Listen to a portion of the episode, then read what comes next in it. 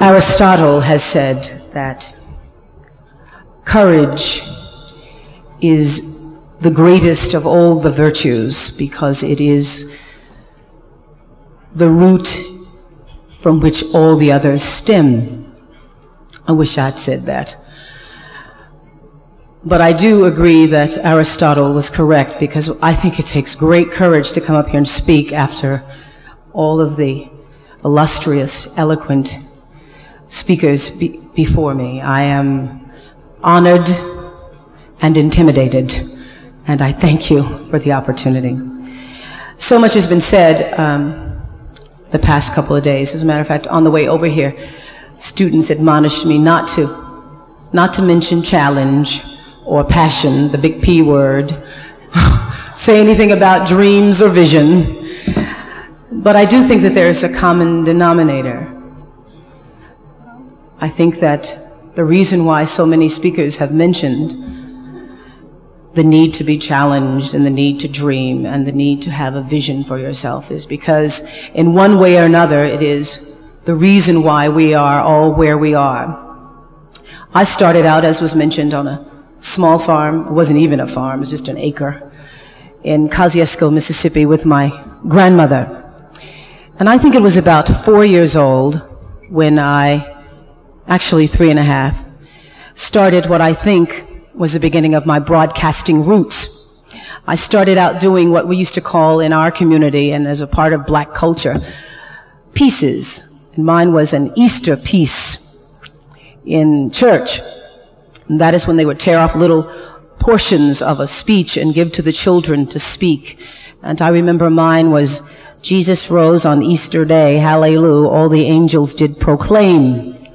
And when I gave this speech, all the sisters sitting in the front row fanning themselves said to my grandmother, Hattie Mae Lee, they said, Hattie Mae, this here child is gifted. And I believed they were right. And so, somewhere in my spirit, I always had a dream for myself that my life would go beyond the, the acre of my grandmother's farm. And what I've come to know at the age of 35 is that what has guided me, what has allowed me to be what I am, and that is emotionally and spiritually, spiritually successful, is understanding that there is a power greater than myself and allowing myself to tap into that power and use it to guide me. I spent a lot of time doing what I think most of the world does at some point or another, and that is trying to be someone else. For a long time in my life, I wanted to be Diana Ross, or just somebody supreme. And then I wanted to just stop somebody in the name of love. And it took me a long time to, to realize that no matter how much I dieted, I was never going to have Diana's thighs, and I couldn't even sing. And I think life has a way of, of teaching us things. I think that everything that happens in everybody's life happens for a reason, although you may not at the time recognize what the reason is. And so what I've tried to do is to let the good and the bad always teach me something and grow from that. I learned how important it was to be myself. And I'm grateful for that lesson because I go on the air every day and am paid to essentially be myself. It was a difficult lesson for me because when I first started in broadcasting, anchoring the news in, in Nashville, Tennessee, I was 19 years old, not very sure of who I was. So I started out imitating Barbara Walters. Uh, I tried to look like Barbara, talk like Barbara, walk like Barbara. And it was not until I was on the air one night with a list of uh, foreign countries, and in those countries was, uh, was Canada, and I called Canada Canada, and started laughing at myself. Uh, that I made a breakthrough from pretending to be Barbara and let a little of myself come through. When I moved to Baltimore at the age of 22, it was during the age when uh, television management always, I guess, wanted uh, the people on the air to look and behave a certain way. And I've been black all my life, so uh, I'm not sure what they wanted me to become, but I, I went to the station and they said, your hair is too thick and your eyes are too far apart and your nose is too wide and your chin is too long and you need to do something about it. And so they sent me to, uh, to one of these shishi poo poo places in New York City, um, where they serve you wine before they do your hair. So it doesn't matter what you look like when you come out. Um, and I was at the time doing what a lot of people do. I was going through my life always trying to please other people. So when they told me that, that's where I had to go. I said, okay, fine. I do have some sense though. I know that there's a commonality in the human experience and I believe that we are all one, but I do recognize that our hair textures are not the same. So when I walked into the salon, I said to them, do you all do black hair here?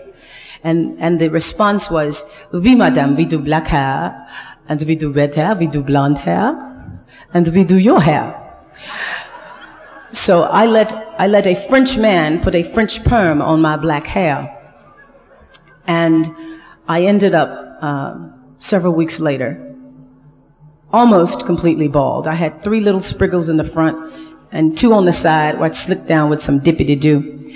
And, uh, one of the production assistants, who's, who's now my best friend, came to me and said, you don't have no hair.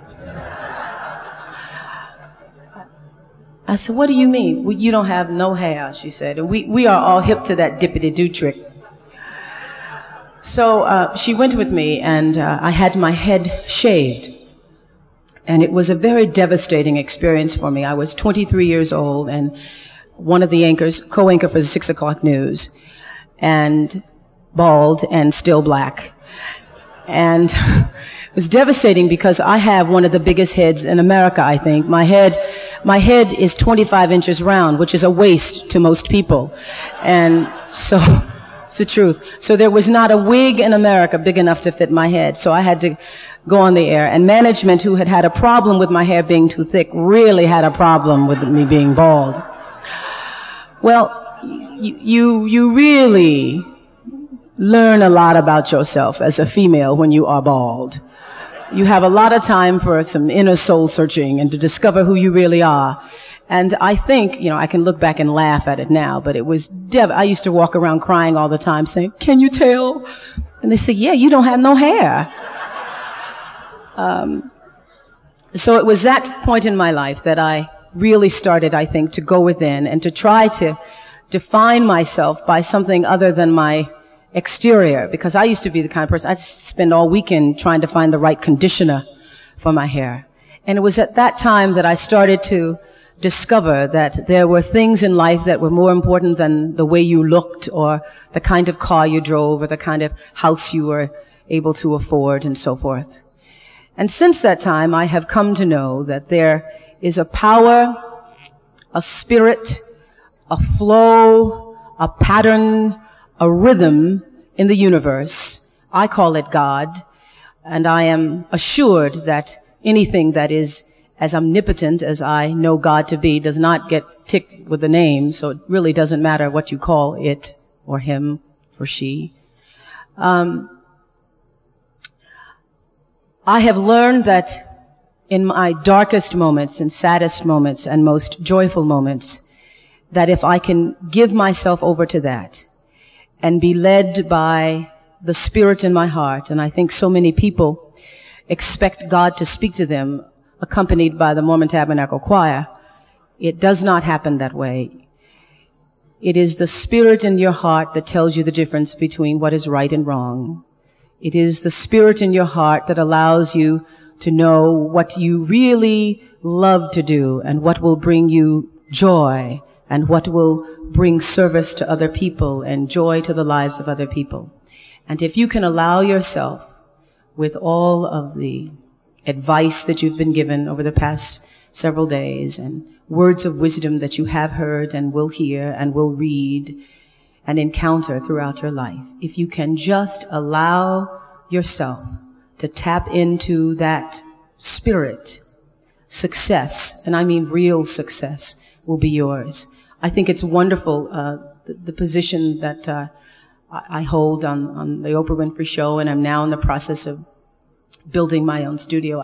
But what a lot of people don't see is the peace of mind that I have and, and the real joy that I have in my life that comes from knowing who I am and striving and always seeking for the higher good. And so I encourage you. I, I hope that my life can be an encouragement to you and to, and to other people. I hope that my life can be a light to someone and that people can see the light in me and understand that the power of God that has allowed me to be and continues to allow me to seek and search does the same for us all. Courage. I thank you. I'll take some questions if you have them. This is my hair, by the way. It grew back, yeah. Yes. Have I ever considered doing a show on the 450 brightest students in America? You're the 14th person to ask me that question this weekend. I think it's a good show idea. As a matter of fact, I do. I mean, I don't think it'd be possible to get you all on the Oprah Winfrey Show, but I, you know, I think it's a, it's a n- nice idea to incorporate in, in some other shows. Yes, I do. I'll be a guest. Okay. Thank you. On the back mic, yes.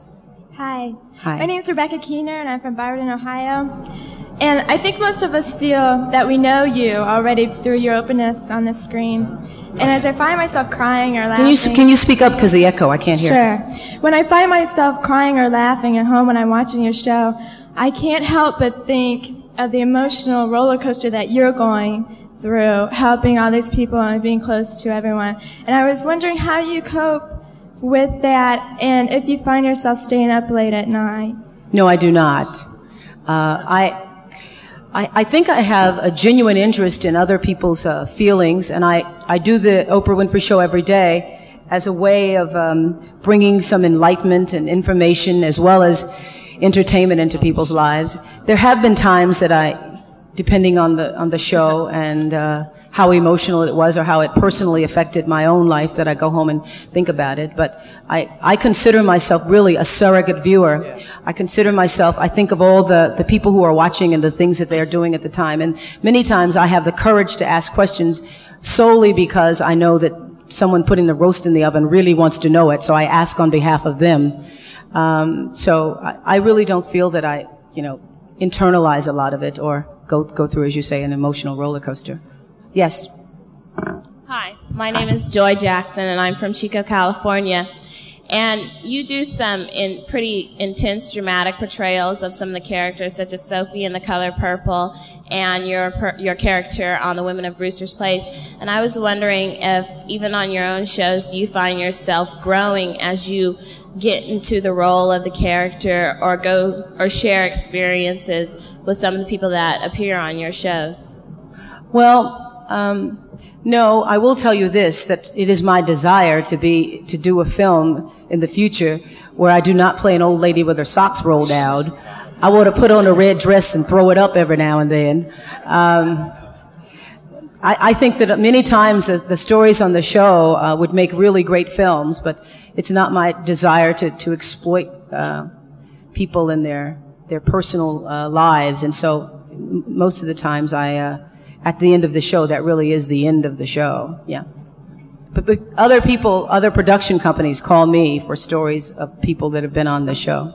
Yes. Yes. We, we got a question over by the hangar door over. All right. Okay. Hi. Um, Hi. My name's Ben Sue, and I'm from uh, Phil Donahue's hometown of Cleveland, Ohio. And um, I was, I was just wondering, um, do you see a problem getting film roles in the future uh, due to your like visibility now as a personality? No, I, I don't see a problem because i am building my own studio. Uh, thank you. That's one of the reasons why. Yes, ma'am. Um, uh, Senator, Senator Mike, I think mm-hmm. she pointed to. Okay. Do you ever pick certain um, guests or topics on your show just to get the ratings up? Mm-hmm. the truth is, yes what I try to do, I, uh, what I try to do is to, is to lead my life and the show with a sense of integrity, but the name of the game is ratings, that is the truth. I have decided, um, from some recent shows that there are certain things I will never do again, um, ratings or not. Uh, I've several times had uh, skinheads on and members of the Aryan nations on, and uh, the last time I attempted to do a show on devil worship, um, I decided I would never attempt to, to, to even try to do that again because my, my goal is, is never to be a destructive force, is to always to, to enlighten and encourage people. And I feel if, if at the end of those shows, if one person goes out and attempts to be destructive as a result of something they have seen on the Oprah Winfrey show, then I am responsible for that. I think that this position holds and carries with it great responsibility. So, yes, I do shows just the, to get the ratings up, but I try to do them all with a sense of integrity. Thank you. We'll take, we'll take one more one question. More? One, one more question. Please. Yes. Um, before I came here, a lot of my friends found out you were going to be here. Uh, especially my female friends, they told me how they looked up to you and in a way saw you as a mother figure. Now, knowing that, do you do you ever find yourself um, in your private life? Do you ever find yourself um, being limited because you don't want to do something and being found out and set a bad example? No, th- that that that's a very good question. Mother figure? How old are they? Please tell me they're 10. Uh, well, from 10 up to 18. Oh, good. Uh, no, that no. Uh, I, I, as I said before, I really do try to. I would lead the same life if, if it was not a, a life of, you know, quote, celebrity. Somebody was asking me at the table. Um, earlier whether or not, you know, what's it like being a celebrity? And I said the only difference between my life and your life is that everywhere I go, people know who I am. But I do the same things that everybody else does, or uh, everybody else. And so what I try to do is to um, just be as normal as possible.